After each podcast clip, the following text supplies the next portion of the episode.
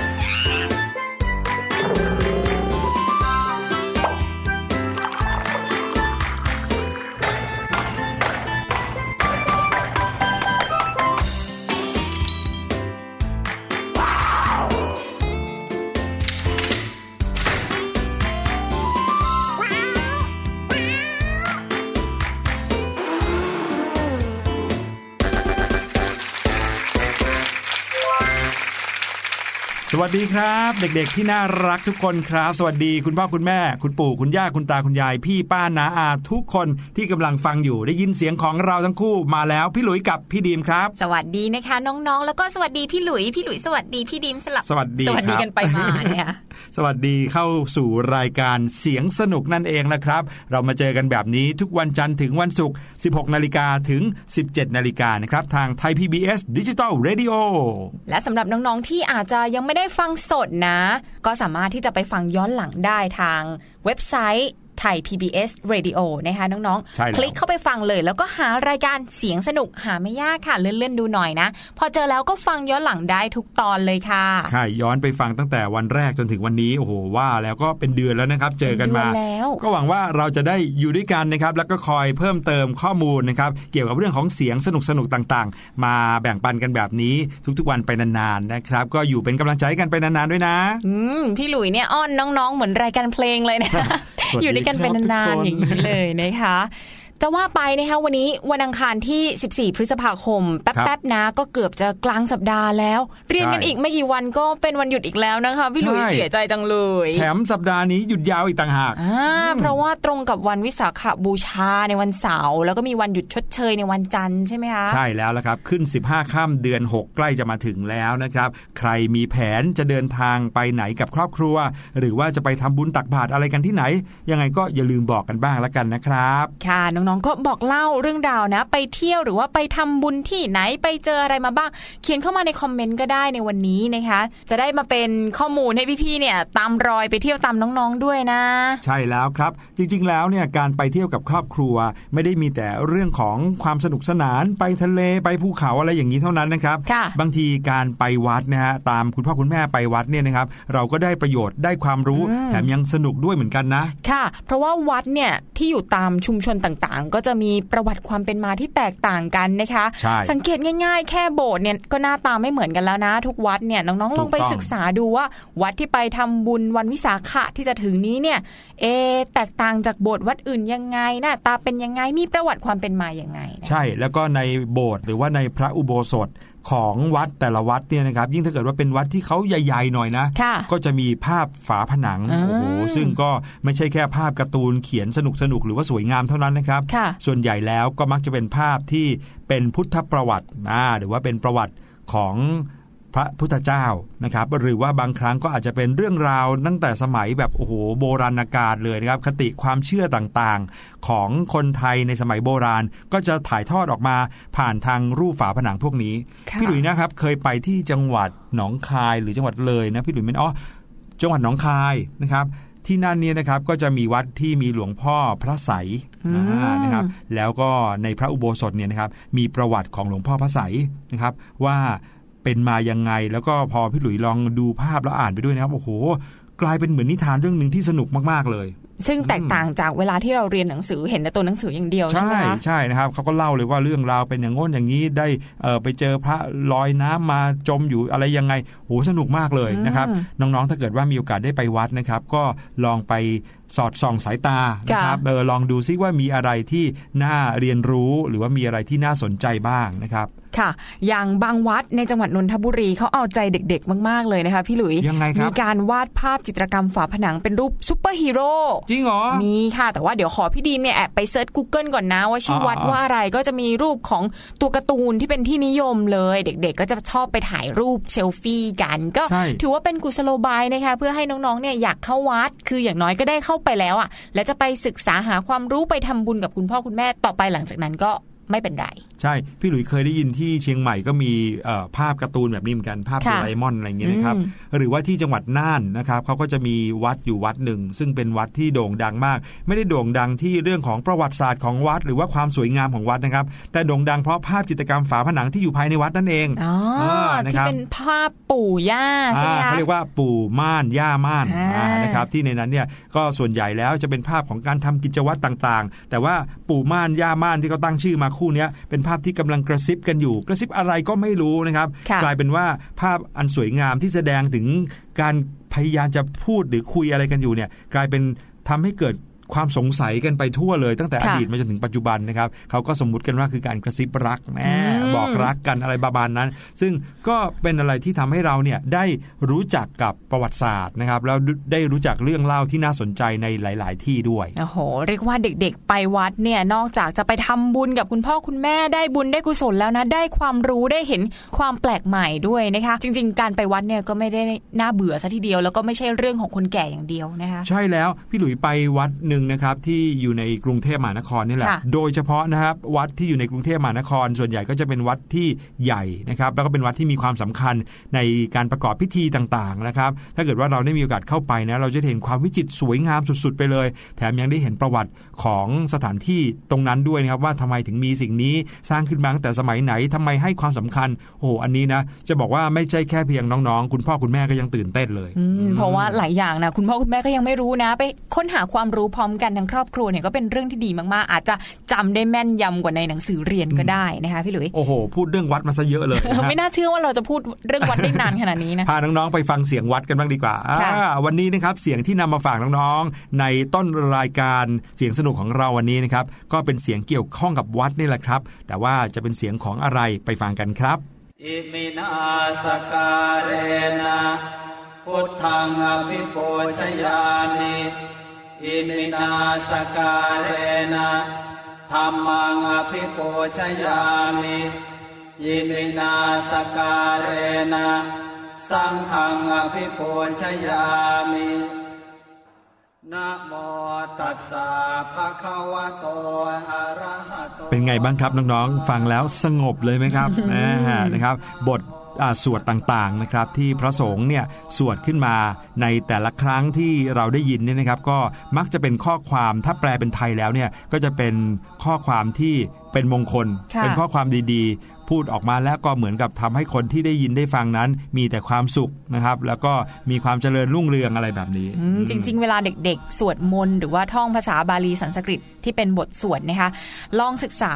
คำแปลด้วยอืมก็จะรู้ว่าสิ่งที่เราสวดไปเนี่ยมีแต่คำพูดดีๆ ทั้งนั้นเลยนะคะใช่แล้วจะบอกว่าเด็กๆเนี่ยแหละครับพี่ดีมค่ะเป็นคนที่ท่องเก่งที่สุดเลยอืมอืมสังเกตนะพี่ดุยเห็นจากหลานๆหรือว่าคนที่รู้จักนะครับถ้าเกิดเป็นเด็กๆอายุสัก6 7ขวบ8ขวบเนี่ยนะโอ้โหท่องเก่งมาก แล้วก็ท่องบทสวดได้เยอะแยะกว่าผู้ใหญ่มากมายเลยโอ้ยจริง ๆ พี่ดีมไม่อยากจะคุยนะคะพี่หลุยพี่ดีมเนี่ยอ่านหนังสือคล่องเพราะว่าคุณยายจับสวดมนต์แต่เด็กเลยค่ะอืมแล้วเวลาที่สวดเขาจะใช้ภาษาบาลีสันสกฤต แล้วก็ครับมีคำไทยเป็นตัวสะกดอะไรเยอะแยะไปหมดเลยครับถ้าเกิดสวด บทสวดพวกนี้ได้นะ รับรองอ่านหนังสือคล่องแน่คนล่ออนงค่ะเลยใช่ไหมเออน้องๆ อาจจะลองดูก็ได้นะครับในหนังสือต่างๆ ที่เป็นหนังสือสวดมนต์เนี่ยลองตั้งใจอ่านดูนะครับแล้วก็อ่านจนคล่อง บางทีอาจจะทำให้ทักษะการอ่านหนังสือของเราเก่งมากยิ่งขึ้นเหมือนพี่ดีมนี่เองค่ะนะครับพูดถึงพระที่ท่านสวดมนต์แล้วเนี่ยนะครับเรามักจะเคยได้ยินเสียงของท่านเวลาสวดมนต์เนี่ยก็ในโอกาสสำคัญสำคัญๆเนาะ ในโอกาสทำบุญไม่ว่าจะทำบุญที่บ้านทำบุญที่วัดนะครับ หรือว่าในวันสำคัญต่างๆ ทางศาสนาก็มักจะได้ยินเสียงพระสวดหรือแม้แต่ไม่ใช่วันสำคัญอะไรเลยเนี่ยนะครับ พระท่านก็จะสวดมนต์เป็นปกติอยู่แล้ว ในช่วงเช้าและเย็นที่เรียกว่าทำวัดเช้ากับทำวัดเย็น ค่ะใช่ไหมครับคำว่าทำวัดเนี่ยไม่ใช่วอแหวนไม่หันอากาศดอเด็ก แต่คืออมวอแหวนไม่หันอากาศต่อเต่ารอเรืออย่างนี้ครับนะผมคะทำวัดก็หมายถึงสิ่งที่ทำเป็นปัจจุบันเป็นปกตินะครับ ก็เลยพาน้องๆมาฟังเสียงของพระสวดแล้วเนี่ยครับก็เลยพามาคุยกันเรื่องราวของศาสนาพิธีกันหน่อยนะค่ะเด็กๆรู้จักเรื่องของศาสนาพิธีกันบ้างหรือเปล่า ซึ่งคำว่าศาสนาพิธีนะคะเด็ก ๆ หมายถึงพิธีกรรมที่มีขึ้นเพื่อเป็นแบบแผนในการประพฤติปฏิบัติของพุทธศาสนิกชน เพื่อแสดงออกถึงความเชื่อทางพุทธศาสนา การประพฤติปฏิบัติศาสนาพิธีต้องทำอย่างถูกต้องเป็นระเบียบ เกิดความสบายใจทำให้ผู้ปฏิบัติเป็นคนดีเป็นแบบอย่างที่ดีได้ค่ะ ใช่แล้วครับจะบอกว่าศาสนาพิธีนั้น พี่หลุยมองว่าในศาสนาอื่นๆ เขาก็มีเหมือนกันนะครับไม่ใช่แค่ศาสนาพุทธเท่านั้นก็ขึ้นอยู่กับว่าในศาสนานั้นๆ มีหลักในการปฏิบัติในเรื่องต่างๆยังไงนะครับค่ะแต่ถ้าพูดถึงศาสนาพิธีเนี่ยเรามักจะนึกถึงศาสนาพุทธ เนื่องจากว่าจะมีพิธีกรรมที่เกี่ยวข้องกับชีวิตประจำวันเนี่ยหลายเรื่องเลยทีเดียวค่ะนะครับ นอกจากนี้นะคะศาสนาพิธีเนี่ยยังแบ่งออกเป็น 2 ประเภทอีกนะคะพี่หลุยก็คือศาสนาพิธีในงานมงคลกับงานอวมงคลค่ะอืมครับผมซึ่งศาสนาพิธีในงานมงคลเนี่ยก็คือการทำบุญเลี้ยงพระในงานมงคล เพื่อให้เกิดความสุขความเจริญ คิดง่ายๆนะคะอย่างเช่นทำบุญวันเกิดขึ้นบ้านใหม่ แต่งงานอุปสมบท ฉลองกิจกรรมต่างๆ เป็นเรื่องต้นดีๆเรื่องดีๆนะคะ ส่วนศาสนาพิธีในงานอาวมงคลก็คือการทำบุญที่เกี่ยวกับความตาย หรือว่าทำในสิ่งที่คิดว่าร้ายให้กลายเป็นดีก็ได้ครับอย่างเช่นทำบุญหน้าศพ 7 วัน 50 วันร้อยวันทำบุญอัฐิหรือว่าทำบุญกระดูก ทำบุญอสุนิบาตหรือว่าฟ้าผ่า เคยเคยได้ยินกันหรือเปล่า ไม่เคยได้ยิน ในโบราณนี่นะครับ ถ้าเกิดว่าบ้านไหนถูกฟ้าผ่าลงที่บ้าน หรือว่าลงที่ส่วนต่างๆของบ้าน หรือแม้แต่ฟ้าผ่าลงในตัวคนก็ตามนะฮะเขาก็จะมีการทำบุญเหมือนกับสะเดอกเคราะห์เหมือนเรียกขวัญเรียกกำลังใจให้กลับมาครับผมนะหรือคะบางทีนะครับ แค่สัตว์ไม่เป็นมงคลขึ้นบ้านเนี่ย เป็นตัวสัตว์เลื้อยคลานน่าเกลียดน่ากลัวขึ้นบ้านเนี่ยทำบุญกันแล้วนะฮะโอ้โหอืมเพราะเขาจะถือว่าอ่าสิ่งที่น่าเกลียดน่ากลัวเดินขึ้นบ้าน ก็อาจจะทำให้บ้านนั้นมีความไม่เป็นมงคลเกิดขึ้นได้อืมค่ะ ซึ่งศาสนาพิธีทั้งสองอย่างนี้นะคะตามประเพณีนิยมในพระพุทธศาสนาก็มีวิธีการที่จะต้องจัดเตรียมการหลายอย่างเลยนะคะ ใช่อันนี้เดี๋ยวเผื่อน้องๆ ได้ฟังกันแล้วเนี่ยจะได้จะได้ช่วยคุณพ่อคุณแม่ได้อืมรู้ว่าอย่างน้อยที่สุดนะ เวลาที่ที่บ้านกำลังจะจัดงานขึ้นบ้านใหม่ เราต้องช่วยตรงไหนทำอะไรบ้างใช่นะครับแล้วล่ะค่ะ มาเริ่มที่การนิมนต์พระกันก่อนเลย งานมงคลเนี่ยจะนิมนต์พระสงฆ์มาเจริญพระพุทธมนต์ห้ารูป7รูป9รูปเป็นเลคขรับผมคี่นะคะ นอกจากงานมงคลสมรสเนี่ยจะนิยมพระมาเป็นเลขคู่ครับก็คือ2 4 6ก็ว่าไป ส่วนงานอวมงคลเนี่ยจะนิมนต์พระสงฆ์มาโดยใช้คำว่าขออาราธนาสวดพระพุทธมนต์อืมนิยมใช้พระสี่รูป 8 รูป 10 รูปเป็นต้นค่ะ ครับผมเมื่อก่อนนี้พี่หลุยเคยแบ่งว่าถ้าเป็นงานมงคลน่ะใช้ เลขคี่ให้นิมนต์พระเป็นเลขคี่ถ้าเกิดค่ะว่าเป็นงานอาวะมงคลหรืองานที่เกี่ยวกับงานศพเงี้ยให้นิมนต์พระเป็นเลขคู่ เป็นเลขคู่ แต่ความจริงแล้วในงานแต่งงานก็นิมนต์พระเป็นเลขคู่หมืเป็นอเลกัขคู่เหมือนกันน่าจะเหมือนเป็นการถือเคล็ดว่าอยู่กันเป็นคู่อย่างนั้นน่ะนะคะครับส่วนการจัดสถานที่เนี่ยก็ควรดูแลบริเวณที่มีงานให้สะอาดเรียบร้อยครับสำหรับที่พระสงฆ์ก็ควรปูลาดอาสนะให้สูงกว่าผู้เข้าร่วมพิธีก็คือจะต้องนั่งให้สูงกว่าคนทั่วไปครับโดยจะต้องยกให้สูงขึ้น ปูเสื่อปูผ้าก็ได้นะคะนิมนต์พระเสร็จแล้วมาจัดสถานที่อ้าวจัดสถานที่เนี่ยสิ่งสำคัญที่สุดก็คือโต๊ะหมู่บูชานี่เอง ค่ะ ซึ่งโต๊ะหมู่บูชาเนี่ยนิยมให้พระพุทธรูปตั้งอยู่ด้านขวาของพระสงฆ์หันพระพักตร์ออกทางเดียวกับพระสงฆ์ค่ะ น้องๆ น่าจะพอนึกภาพออกนะคะใช่ใช่เวลาไปวัดก็เป็นแบบนี้เหมือนกัน ใช่แล้วนแหละรับค่ะ ส่วนการจัดเครื่องสักการะบูชา มีการเชิญพระพุทธรูปมาตั้งบนโต๊ะหมู่บูชา ให้เหมาะสมสวยงามถูกต้องตามพิธีการค่ะ ครับผมเสร็จแล้วก็ต้องมีการเตรียมภาชนะสำหรับทำน้ำมนต์อ่าอันนี้เด็กๆ จะชอบมากเลยนะครับ ก็จะมีบาตรพระหรือว่าเป็นหม้อน้ำมนต์หรือว่าขันน้ำก็ได้ที่ขนาดใหญ่นะครับวางบนพานรอง แต่ว่าไม่ควรจะใช้ขันเงินหรือขันทองครับ เพราะว่าไม่ควรแก่การจับต้องของพระสงฆ์คือพระสงฆ์เนี่ยท่านก็เอ่อละกิเลสใช่ไหมครับ ดังนั้นเนี่ยทำอะไรให้หรูหราวิจิตรขึ้นไปเนี่ยก็จะทำให้ตรงกันข้ามกับสิ่งที่อ่าพระสงฆ์ตั้งใจนะครับ เสร็จแล้วก็ใส่น้ำสะอาดเอาไว้ให้พอเหมาะนะครับ มีเทียนขี้ผึ้งวางเอาไว้บนฝาภาชนะ แล้วก็มีเครื่องประพรมน้ำพระพุทธมนต์ นิยมใช้หญ้าคานะครับมามัดเป็นกำหรือว่าจะใช้อย่างอื่นแทนก็ได้แล้วแต่ความเหมาะสมนะครับคือเพื่อให้สามารถไปพรมน้ำมนต์นั้นลงบนที่ต่างๆ ได้นั่นเอง อย่างช่วงเทศกาลสงกรานต์ที่ผ่านมาเนี่ยพี่ดีมเห็นพระสงฆ์เนี่ยทำน้ำมนต์ให้คนที่ไปร่วมงานที่วัดเหมือนกันนะคะแต่ว่าไม่ใช่ใช้วิธีการเอาหญ้าคามามัด เป็นกรรมอย่างที่พี่หลุยว่าครับใช้ฉีดน้ำจากรถน้ำดับเพลิงเลยก็โอ้มีโหแต่ว่างานบุญที่บ้านเราอาจจะต้องอาจจะไม่ต้องถึงขนาดนั้นก็ได้อ่าในนะนั้นคะเป็นน้ำมนต์เต็มท่อเลยนะครับ ส่วนการโยงด้วยสายสิญจนค่ะ ก็ให้โยงจากซ้ายไปขวาของสถานที่หรือว่าวัตถุอย่างเช่น รอบบ้าน รอบรั้ว แล้วก็โยงมาที่ฐานพระพุทธรูปบนโต๊ะบูชา ต่อมาที่ภาชนะสำหรับทำน้ำมนต์แล้วก็วางไว้บนพานค่ะอืมครับผมเห็นไหมมีการจัดเครื่องสักการะบูชาเตรียมภาชนะทำน้ำมนต์มีการโยงได้สายสิญจนอย่าลืมนะครับยังมีเรื่องของการต้อนรับพระสงฆ์ด้วยอืมเมื่อนิมนต์พระท่านมาแล้วนะครับเวลาที่พระท่านมาถึงบ้านน้องๆอาจจะนึกภาพออกว่า ตอนที่บ้านเรากำลังจะทำบุญอย่างเงี้ยนะครับพอพระมาถึงพระปุ๊บทุกคนก็จะสำรวมทันทีเลยนะครับแล้วก็เอ่อต้อนรับพระสงฆ์ด้วยการที่เมื่อพระสงฆ์มาถึงก็นิมนต์ให้พักในที่ที่เหมาะสมส่วนใหญ่แล้วก็จะนิมนต์ท่านเนี่ยไปยังที่ที่จัดเอาไว้ให้นะครับที่มีปูราดอาสนะเอาไว้เรียบร้อยแล้ว เตรียมเครื่องรับรองนะครับ เช่นน้ำใส่แก้วมานะครับ มีน้ำร้อนน้ำชาก็แล้วแต่ความสะดวกนะครับเมื่อพร้อมแล้วนะคะ เจ้าภาพก็จุดเทียน จุดธูปที่โต๊ะบูชา แล้วก็เริ่มอาราธนาศีลรับศีลอาราธนาพระปริต พระสงฆ์สวดมนต์จนกระทั่งทำน้ำมนต์ค่ะ ครับผมแน่นอนครับเมื่อนิมนต์พระมาที่บ้าน ส่วนใหญ่ก็จะมีการถวายพัตตาหาร หรือที่พวกเราเรียกกันคุ้นเคยว่าเลี้ยงเพนนั่นเองนะครับเมื่อพระสงฆ์เจริญพระพุทธมนต์ก็ถวายพัตตาหารแด่พระสงฆ์นะครับเสร็จแล้วถวายทายธรรม พระสงฆ์ก็จะมีการอนุโมทนานะครับเสร็จแล้วผู้ร่วมพิธีก็จะกรวดน้ำนะครับลองนึกภาพว่าหลังจากที่พระสงฆ์ท่านฉันเสร็จเรียบร้อยแล้วนะครับ ก็จะมีการสวดมนต์ให้พรแล้วก็กรวดน้ำนะครับ อุทิศส่วนกุศลนะครับ ที่ได้ทำไปแล้วก็พระสงฆ์ก็จะประพรมน้ำพระพุทธมนต์ก็เป็นอันเสร็จพิธีอ่านี่ก็คือศาสนาพิธีที่เราสามารถเห็นได้ง่าย ๆ ที่บ้านของเรานั่นเองครับ โดยประโยชน์ของศาสนาพิธีจริง ๆ แล้วมีหลายข้อเลยนะคะครับข้อแรกเนี่ยคือเป็นการอนุรักษ์ขนบธรรมเนียมประเพณีให้มีสืบไปค่ะโอ้โหครับก็จริงนะคะพี่หลุยพี่ดีมก็ทำบุญบ้านทำบุญขึ้นบ้านใหม่อะไรอย่างเงี้ย ตั้งแต่เด็กจนถึงตอนนี้ก็ยังเห็นประเพณีแบบนี้ใช่ปรากฏอยู่นะคะถ้าไม่ได้ทำกันแล้วเนี่ยอาจจะหายไปได้ในวันหนึ่งใช่ข้อต่อมาคือเป็นการปลูกฝังให้คนรุ่นใหม่ได้เข้าใจหลักธรรมของพระพุทธศาสนาค่ะ ใช่ ทำให้เกิดความรักความสามัคคีขึ้นในหมู่คณะที่ร่วมทำพิธีกัน ต่อมาคือเป็นสิ่งชักนำให้พุทธศาสนิกชนเว้นจากการทำชั่วทำความดีมีจิตใจผ่องใสนั่นเอง นอกจากนี้ยังแสดงถึงความร่วมมือความเจริญทางจิตใจของคนในสังคม และสุดท้ายคือเกิดความสุขใจ อิ่มเอมใจ และเป็นแบบอย่างในการดำเนินชีวิตของผู้ประพฤติปฏิบัติค่ะ ใช่แล้วละครับ เอาละนั่นก็คือสิ่งที่เราอยากจะนำมาฝากนะครับ แล้วก็น้องๆเองก็จะได้รู้ว่าเอ๊ะถ้าเกิดว่าที่บ้านนั้น มีการจัดงานศาสนาพิธีนะครับมีการนิมนต์พระสงฆ์มา เราจะต้องทำยังไง ที่สำคัญที่สุดเลยก็คือความสำรวมนะครับค่ะต้องทำด้วยความตั้งใจจริงไม่เล่นแบบว่าโอ้เล่นเอาสนุกอย่างเดียวอะไรแบบนี้นะครับ อันนี้เป็นสิ่งที่นำมาฝากกัน สิ่งสำคัญที่สุดในบรรดาศาสนาพิธีก็คือบรรดา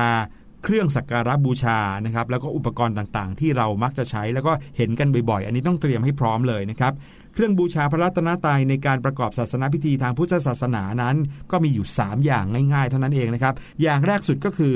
ทูบครับ ทูบอ่าเนี่ยก็ใช้สำหรับบูชาพระพุทธเจ้า ก็นิยมจุดบูชาครั้งละสามดอกนะคะครับมีความหมายด้วยนะคะก็คือพระพุทธเจ้าทรงมีพระคุณอันยิ่งใหญ่ 3 ประการ คือพระปัญญาธิคุณ พระบริสุทธิคุณ พระมหากรุณาธิคุณ ทูบสามดอกจึงบูชาแทนพระคุณทั้งหมดค่ะ ครับผมลักษณะของทูบเนี่ยต้องมีกลิ่นหอม แต่ว่าเป็นกลิ่นหอมที่ทำให้กิเลสยุบตัวลงนะคะอืมจิตใจเนี่ยสงบไม่ฟุ้งซ่านทูบหมดแล้วก็ยังมีกลิ่นอบอวน เปรียบเหมือนกับพระพุทธคุณของพระพุทธเจ้าที่ยังอยู่ในจิตใจของบุคคลมาถึงทุกวันนี้ โอ้โห มีความหมายลึกซึ้งนะ แค่เรื่องของค่ะทูบเท่านั้นเองนะครับ ต่อไปนะครับเมื่อมีทูบก็ต้องมีเทียนนะครับเทียนสำหรับบูชาพระธรรมนะคะจะนิยมใช้จุดครั้งละสองเล่มค่ะ มีความหมายว่าพระธรรมคำสั่งสอนของพระพุทธเจ้ามีสองประเภท คือพระวินัยสำหรับฝึกหัดกายวาจาให้เป็นระเบียบเรียบร้อย และพระธรรมสำหรับอบรมจิตใจ ให้สงบระงับความชั่วทุจริตทุกประการ เทียนสองเล่มจะบูชาพระวินัยหนึ่งเล่ม และพระธรรมหนึ่งเล่มนะคะ เทียนที่บูชาก็ควรจะมีลักษณะเล่มใหญ่ เหมาะกับพิธีการ เพราะว่าแสงสว่างจากเทียนเนี่ยเป็นเสมือนพระธรรมคำสอนของพระพุทธเจ้านั่นเองค่ะ นี่ก็คือความหมายอันลึกซึ้งของเทียนนะครับ ต่อไปนะครับมีทูบมีเทียนก็ต้องมี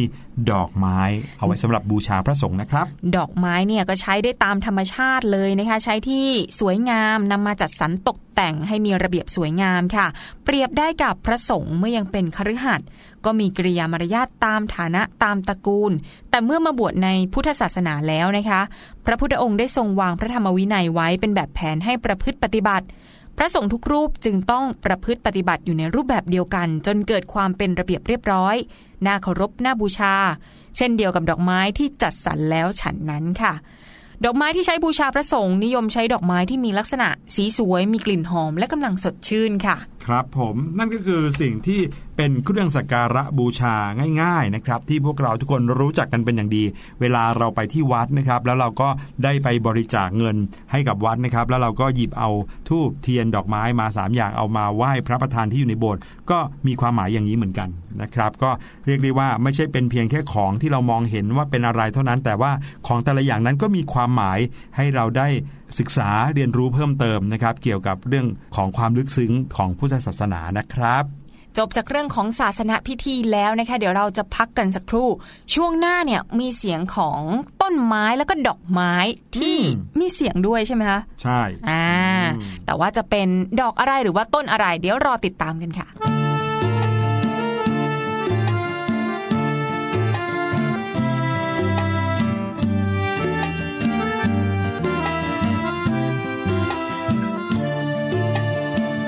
พัดไปพัดมา ไม่เห็นหน้าตา ไม่เคยเห็นตัว ลมเอ้ยพัดไปทั่ว ลมเอ้ยพัดไปทั่ว ไม่เคยเห็นตัวของลมสักทีลมพัดไปพัดมา ไม่เห็นหน้าตา ไม่เคยเห็นตัว ลมเอ้ยพัดไปทั่ว ลมเอ้ยพัดไปทั่ว ไม่เคยเห็นตัวของลมสักที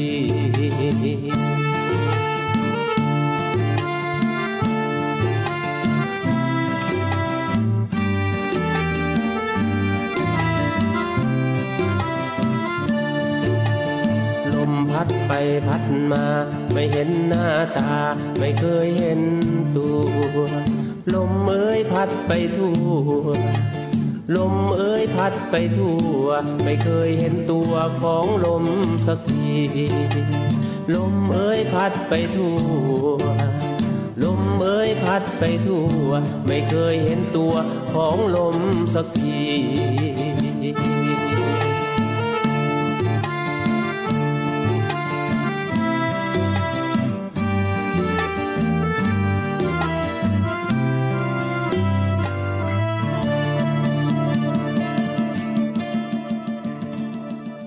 ลับเข้าสู่รายการเสียงสนุกนะคะ และช่วงนี้ก็คือช่วง Learning Song ค่ะ แน่นอนช่วงนี้เรามีบทเพลงสนุกๆมาฝากน้องๆ อีกเช่นเคยนะคะ และบทเพลงที่มาพร้อมกับความรู้ในวันนี้เนี่ยโอ้โห น้องๆ หลายคนเนี่ยอาจจะชอบมาก ๆ เลย เพราะว่าเป็นเรื่องราวที่เกี่ยวกับดอกไม้ต้นไม้ที่อยู่ใกล้ตัวเรามาก ๆ ค่ะ ใช่แล้วครับ สมัยนี้ยังมีใคร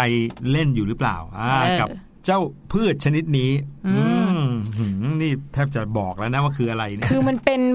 เป็นพืชไม่กี่ชนิดนะคะที่เวลาพี่หลุยส์กับพี่ดีมเด็ก ๆ เนี่ยจะชอบหยิบมาเล่น คือตื่นครับมาก็สามารถเดินตามรั้วบ้านแล้วเก็บมาเล่นได้เลยหาใช่ง่ายมาก วิธีการเล่นนะครับก็คือการเดินเก็บก่อนเลยนะครับ เก็บก่อนฝักของเจ้าพืชชนิดเนี้ยมาเก็บเอาไว้ในกระเป๋าของเรานะครับ เสร็จแล้วพอได้กำใหญ่ๆปุ๊บเนี่ยเราก็จะนำมันไป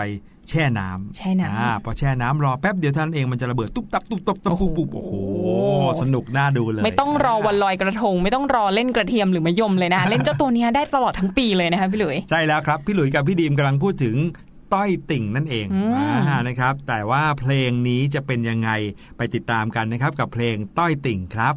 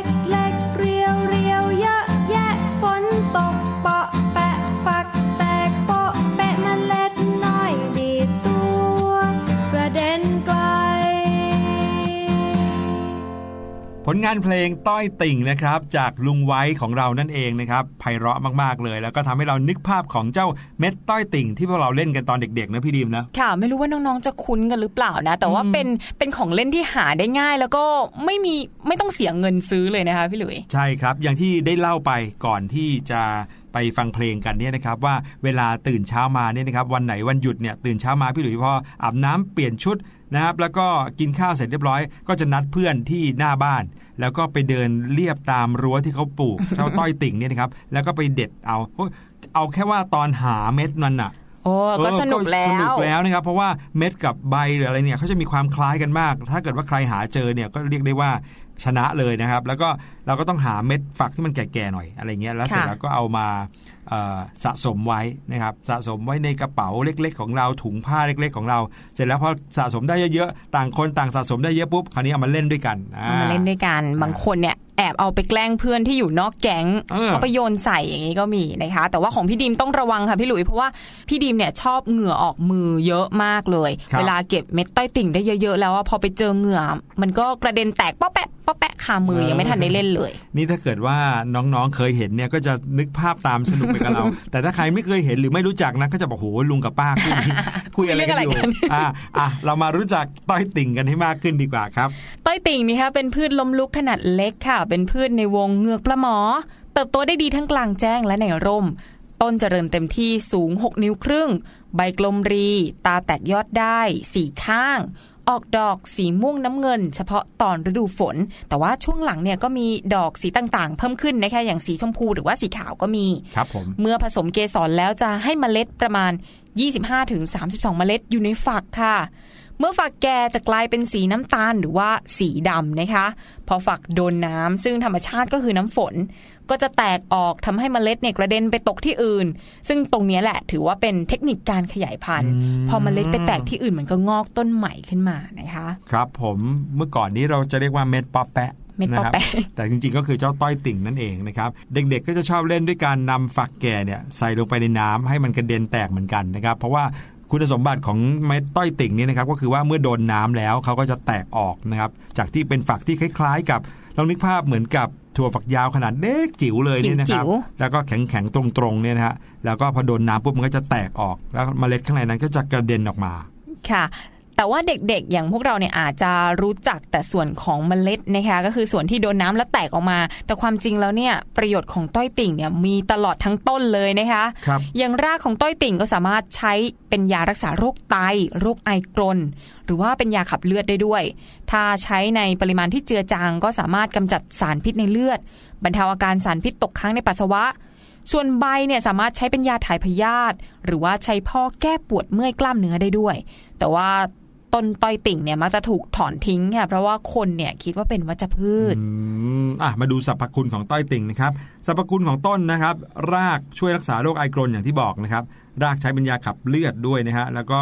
ยังสามารถใช้เป็นการรักษาโรคไตอย่างที่พี่ดีมบอกเมื่อกี้นี้นะครับแต่ว่าใบของต้อยติ่งนะครับใบย้ายใช้เป็นยาถ่ายพยาธิได้นะครับแล้วก็ใช้พ่อแก้อาการปวดเมื่อยกล้ามเนื้อได้ด้วยโอ้โหสุดยอดเลย ส่วนเมล็ดที่เราเอาไว้เล่นกันเนี้นะครับพ อเอาไปพอกฝีก็สามารถดูดหนองและช่วยลดอาการอักเสบได้ โอ้โห ใช้ประโยชน์ได้มากขนาดนี้เลยนะครับ นอกจากนั้นยังใช้พอกแผลเรื้อรัง ช่วยสมานแผล แผลมีฝ้ามีหนองเนี่ยก็จะช่วยทำให้หายได้เร็วขึ้นด้วยนะครับ ยังช่วยแก้อาการผดผื่นคันนะครับ โอ้โห ต้อยติ่งทั้งต้นนะครับ เอาชนิดที่ไม่แก่ ดอกยังไม่ร่วงโรยเนี่ยนำมาถอนเอาทั้งรากไม่ให้รากขาด แล้วก็อย่าให้มเมล็ดแตกประมาณ 4-5 ต้นนะฮะเอาไปล้างน้ำให้สะอาดโคลกนะครับ เอาน้ำมาดื่ม เอาแต่น้ำมาดื่มนะครับ ช่วยแก้อาการปวดเขา่า ขาชา ขาร้าว แก้ได้เลยนะครับ แล้วก็ใช้เวลาในการรักษาประมาณแค่ 7 วันเท่านั้นเองก็หาย อันนี้คือการเอาทั้งต้นครับมาตำตำตำอืม ส่วนตัวฝักหรือว่าเมล็ดอย่างที่เราบอกไปที่เราคุยกันเมื่อสักครู่นี้นะคะ เด็กๆเนี่ยมักจะชอบเก็บเอาไว้ แล้วก็เอาไปจุ่มน้ำหรือว่าบางคนเนี่ย เอาไปจุ่มน้ำลายเลยนะคะอืมก็เลยแตกป้อแปะคาปากเลยก็มี หรือบางคนก็ไปโยนใส่เพื่อน ให้ฝักแตกตัวออกดังแปะ แล้วก็จะดีดเมล็ดออกโดยรอบค่ะใช่เพื่อนใช่ก็จะตกใจเจ็บๆคันๆนิดหนึ่งนะคะเวลาที่พี่หลุยเล่นเนี่ยนะครับพี่หลุยก็จะเอาไปชุบน้ำทีเดียว3-4อัน แล้วก็ไปใส่ในกระเป๋าเสื้อนักเรียนเพื่อนไม่ตึ๊กตึ๊กตึ๊กตึ๊กตึ๊กอยู่ในเสื้อเพื่อนอย่างนี้ตอนแม่เพื่อนซักก็ลำบากเหมือนกันนะ เวลาเมล็ดมันแตกออกมานะคะพี่หลุยโอ้โหพูดจะรู้สึกผิดเลย และนี่ก็เป็นเรื่องราวสนุกๆที่เกี่ยวกับต้อยติ่งนะคะหรือว่าป๊อแปะที่พี่หลุยกับพี่ดิมเรียกกันนะคะครับเดี๋ยวเราจะพักกันอีกครู่เดียวค่ะ แล้วช่วงหน้านะมาฟังเสียงของเครื่องดนตรีกัน ว่าจะเป็นเสียงเครื่องดนตรีชนิดไหนกันในวันนี้ค่ะ พักสักครู่ค่ะ สบัดจินตนาการ สนุกกับเสียงเสริมสร้างความรู้ในรายการ เสียงสนุก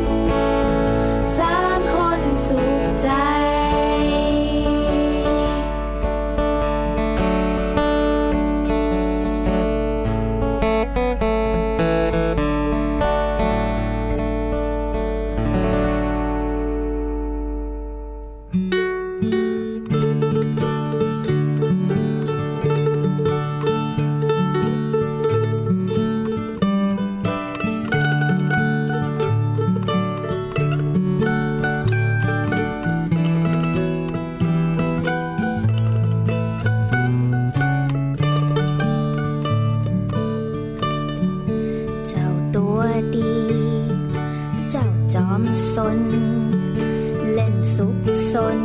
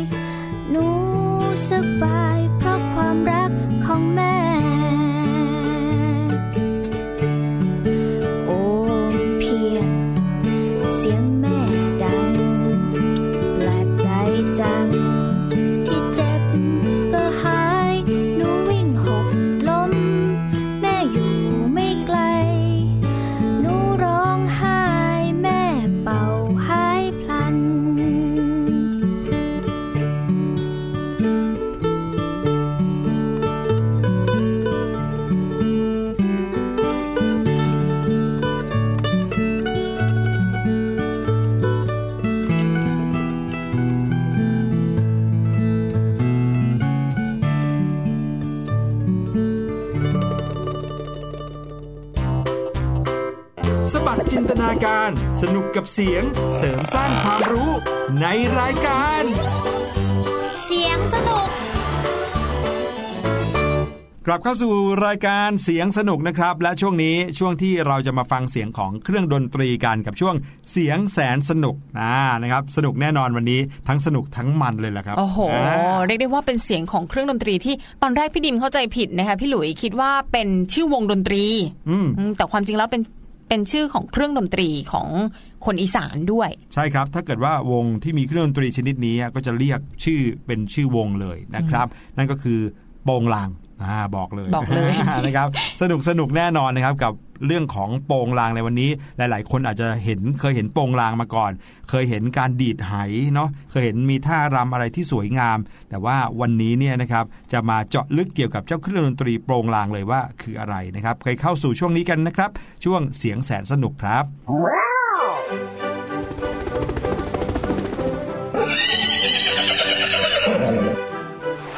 ่วง เสียงแสนสนุก อย่างที่บอกนะครับเสียงแสนสนุกวันนี้เราจะพาน้อง ๆ ไปรู้จักกับโปงลางนะนะครับ แต่ไม่ใช่วงโปงลางนะ เป็นเครื่องดนตรีโปงลางเลย พี่ดีมเคยฟังดนตรีโปงลางไหมฮะพี่ดิมเคยดูทางโทรทัศน์ค่ะพี่หลุยไม่เคยฟังสดๆ แต่ว่า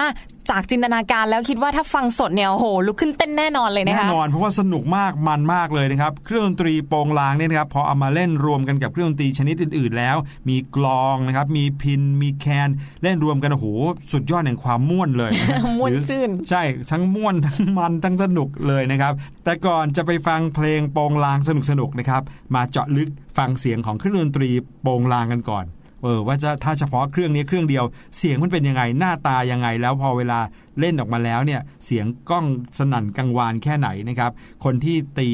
เสียงนี้นะครับก็คือเสียงของผู้ที่ให้กำเนิดโปงลางเลยนะครับ ก็คืออาจารย์เปลื้องฉายรัศมีค่ะอ่าไปฟังเสียงของโปงลางครับ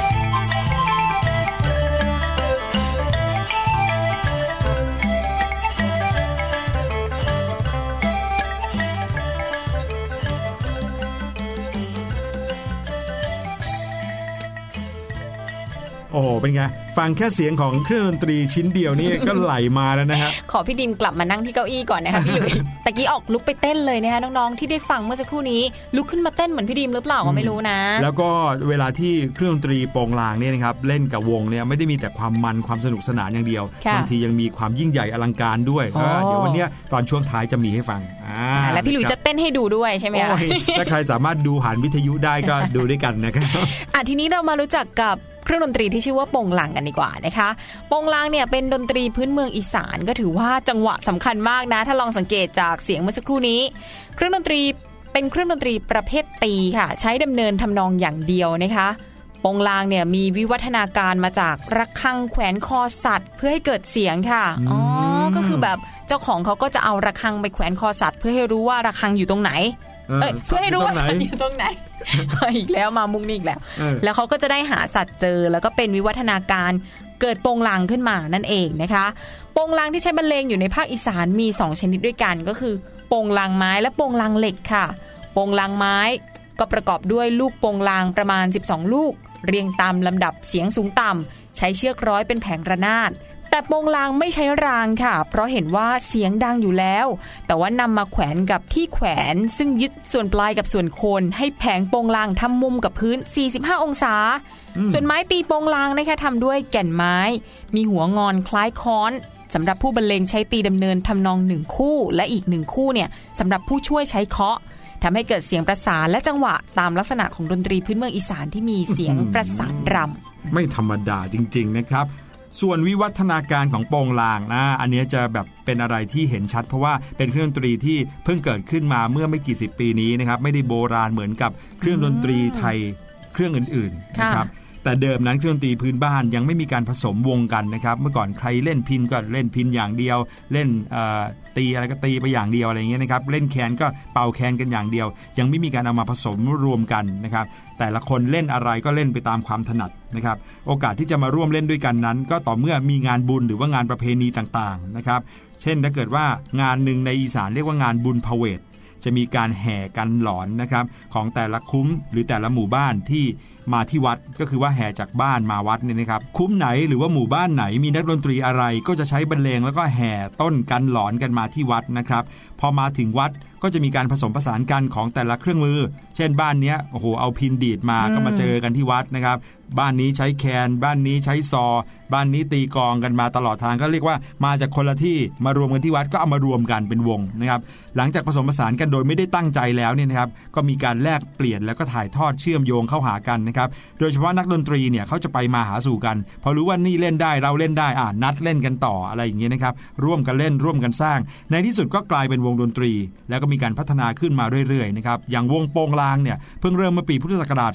2505 เท่านั้นเองนะครับหลังจากที่อาจารย์ เปลื้องฉายรัศมี ศิลปินแห่งชาติที่เป็นคนที่เล่นโปงลางเมื่อกี้เนี้ยนะครับ เล่นให้เราฟัง ซึ่งก็เป็นผู้ที่สนใจแล้วก็ศึกษาพัฒนาการตีแล้วก็ทานการทำเกราะลอนะครับและสุดท้ายเจ้าเกราะลอเนี่ยก็เปลี่ยนชื่อมาเป็นโปงลาง แล้วก็ได้รับความนิยมจากชาวบ้านโดยทั่วไปอืมจากนั้นนะคะอาจารย์เปลื้องก็ได้เกิดแนวความคิดในการเอาเครื่องดนตรีอีสานชนิดอื่นๆ มาบรรเลงรวมกันกับโปงลางค่ะ โอ้โหทีนี้ละสนุกเลย ก็เลยรวบรวมสมัครพักพวกที่ชอบเล่นดนตรีมาบรรเลงรวมกันปรากฏว่าพอเล่นแล้วนะแตกตื่นเลยค่ะชาวบ้าน สนุกมาก ตกเย็นเนี่ยคนมามุงดูขอให้เล่นให้ฟังหน่อย จนกระทั่งได้รับความนิยม แล้วก็เป็นที่สนใจของชาวบ้านเป็นอย่างมากค่ะ กระทั่งมีผู้ว่าจ้างไปบรรเลงเป็นครั้งแรกในงานบวชที่บ้านปอแดงตำบลอุ่นเมาอำเภอเมืองจังหวัดกาลสินธุ์ในราคา 40 บาทในสมัยนั้นนะคะ40 บาท ก็ถือว่าเป็นที่ชื่นชอบของผู้ที่พบเห็น แล้วก็ได้ฟังจากงานอุปสมบทของบ้านปอแดงทำให้ได้รับการติดต่อไปแสดงอีกหลาย ๆ ที่เลยแหละค่ะพูดง่ายๆว่าวงโปงลางอะเริ่มต้นกันตรงนั้นนั่นเองนะครับเรียกได้ว่าแทบจะเป็นสมบัติของจังหวัดกาลสินธุ์เลยก็ว่าได้อืมเพราะว่าเป็นจังหวัดแรกที่มีการรวบรวมวงกันขึ้นมาเป็นวงโปงลางนะครับหลังจากนั้นนะครับอีกไม่กี่ปีนะครับอาจารย์เปลื้องฉายรัศมีเนี่ยนะครับก็ได้นำคณะโปงลางไปร่วมแสดงเฉลิมพระเกียรตินะครับเนื่องในวันเฉลิมพระชนมพรรษา 5 ธันวามหาราช ก็เลยมีโอกาสได้ทำให้ได้พบกับบุคคลสำคัญอีกหลาย ๆ ท่านเลยนะครับ ที่เขาทำให้เกิดความร่วมกันนะครับการเอาเครื่องดนตรีมารวมกัน แล้วก็กลายมาเป็นวงโปงลางที่ใหญ่ขึ้นนะครับ แล้วก็เหตุการณ์สำคัญที่เกิดขึ้นในครั้งนี้ก็คือว่าหลังจากที่เขามีการบันทึกเทปใช่ไหมเขาจะมีการบันทึกเทปเพื่อที่จะบรรเลงแล้วก็ถ่ายฉายทางโทรทัศน์เนี่ยค่ะนะครับ ก็ปรากฏว่าในระหว่างที่วงหมอลำนะครับกำลังจะขึ้น แต่ว่าวงหมอลำก็ต้องการการแบบกินข้ากิวนข้าวก่อนก่อนพักก่อนอะไรเงี้ยอาจารย์เปื้องก็เลยแบบว่าอะถ้างั้นขอแสดงขั้นนิดนึงก็แล้วกันนะครับ ก็เลยเอารางของโปงรางในเจ้าบรรดาเครื่องดนตรีโปงรางที่ปกติก็จะใช้ห้อยใช่ไหมอันนี้ค่ะเขาห้อยกับต้นไม้เลยอืมแล้วก็เอามาเริ่มบรรเลงโหพอบรรเลงเท่านั้นแหละ สนุกสนานมากจนกระทั่งผู้คนขอฟังอีกเรื่อยๆเรื่อยๆถึงขั้นบอกว่าวงหมอลำไม่ไม่ต้องขึ้นแล้วได้ไหมไปกินข้าวเย็นต่อเลย เอาเอาวงโปงลางอย่างเดียวเลยอะไรเงี้ยโอ้โหหลังจากนั้นก็เลย โด่งดังกันขึ้นมาโอ้นะครับวงโปงลางก็เลยกลายเป็นวงที่มีคนรู้จักมากขึ้นมากขึ้นมากขึ้นนะครับดูสิจากเครื่องดนตรีที่ใช้เล่นขั้นเวลา เพราะว่าอืมวงหมอลำพักกินข้าวนะคะครับจากการแสดงในครั้งนั้นนั่นเองนะครับก็อ่ามีผู้ได้ชวนอาจารย์เปลื้องไปอยู่ด้วยนะครับโดยฝากให้เข้าทำงานที่โรงเลื่อยยางตลาดนะครับแล้วก็สนับสนุนให้ตั้งวงโปงลางขึ้น ที่ชื่อว่าวงโปงลางกาลสินธุ์อืมอ่านี่คือครั้งแรกเลยนะครับ โดยมอบหมายให้อาจารย์เปลื้องนั้นเป็นหัวหน้าวงนะครับ แล้วหลังจากนั้นก็มีการผลงานการแสดงต่างๆ มากมายนะครับ ก็ไปเจอกับผู้ว่าราชการจังหวัดกาลสินธุ์นะครับ ก็ได้ติดต่อให้นำโปงลางนั้น ไปแสดงออกรายการทีวีช่อง 5 จังหวัดขอนแก่น เพื่อเป็นการเผยแพร่ นะครับแล้วก็ท่านได้แนะนำนะครับว่าน่าจะมีชุดฟ้อนรำไปด้วย จะน่าดูยิ่งทีขึ้นนี้ล่ะไปใหญ่เลยนะคะมีชุดฟ้อนครับผมรำก็ยิ่งสนุกเข้าไปใหญ่เลย ก็มีการฝึกชุดฟ้อนชุดแรกนะครับก็คือรำซวยมือนะครับชุดที่ 2 ก็คือชุดเซิงภูไทย ชุดเซิงสวิง ชุดบายสีสู่ขวัญ แล้วก็ไทยภูเขานะครับน้องๆก็อาจจะเริ่มเห็นคุณพ่อคุณแม่อาจจะเริ่มเห็นว่าโอ้โหเวลาที่เห็นวงโปงลางเนี่ยมีเอ่อ นางรำมา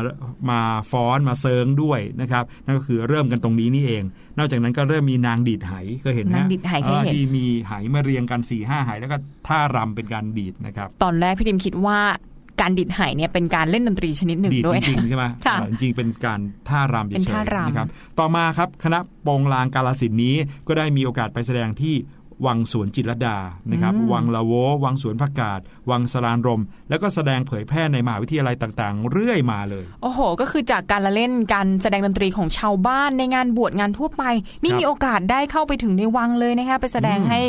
ให้ผู้หลักผู้ใหญ่ได้ชมกันด้วย ครับผมนั่นก็เลยกลายเป็นเรื่องราวที่มาของวงโปงลางนะเดี๋ยวนี้นะครับวงโปงลางก็มีมากมายเลยนะครับ น้องๆอ่าโรงเรียนที่อยู่ในภาคอีสานเนี่ยแทบจะเรียกได้ว่าทุกโรงเรียนมีวงโปงลางประจำของตัวเองเลย จริง ๆ ไม่แน่นะคะพี่หลุยน้องๆที่กำลังฟังอยู่เนี่ยบางคนอาจจะอยู่ในวงโปงลางด้วยนะอืมอาจจะไม่ใช่นักดนตรีแต่ว่าอยู่ในชุดเซิร์งกับเขาด้วยนี่เออนั่นแหละครับก็คือที่มาของเครื่องดนตรีที่นำมาให้ฟังกันในวันนี้โปงลางครับ และสำหรับวันนี้นะคะก็หมดเวลาของรายการเสียงสนุกค่ะ แต่ว่าไม่เป็นไรนะ เดี๋ยวพรุ่งนี้เราพบกันต่อนะคะ อีกวันก็คือวันพุธนั่นเองสำหรับวันนี้นะคะพี่หลุยส์กับพี่ดิมลาน้องๆไปก่อน สวัสดีค่ะ สวัสดีครับ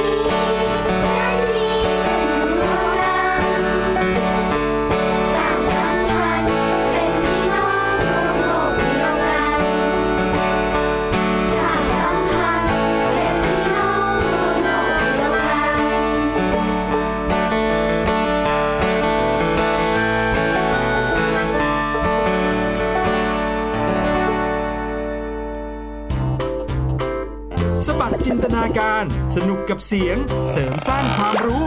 ในรายการ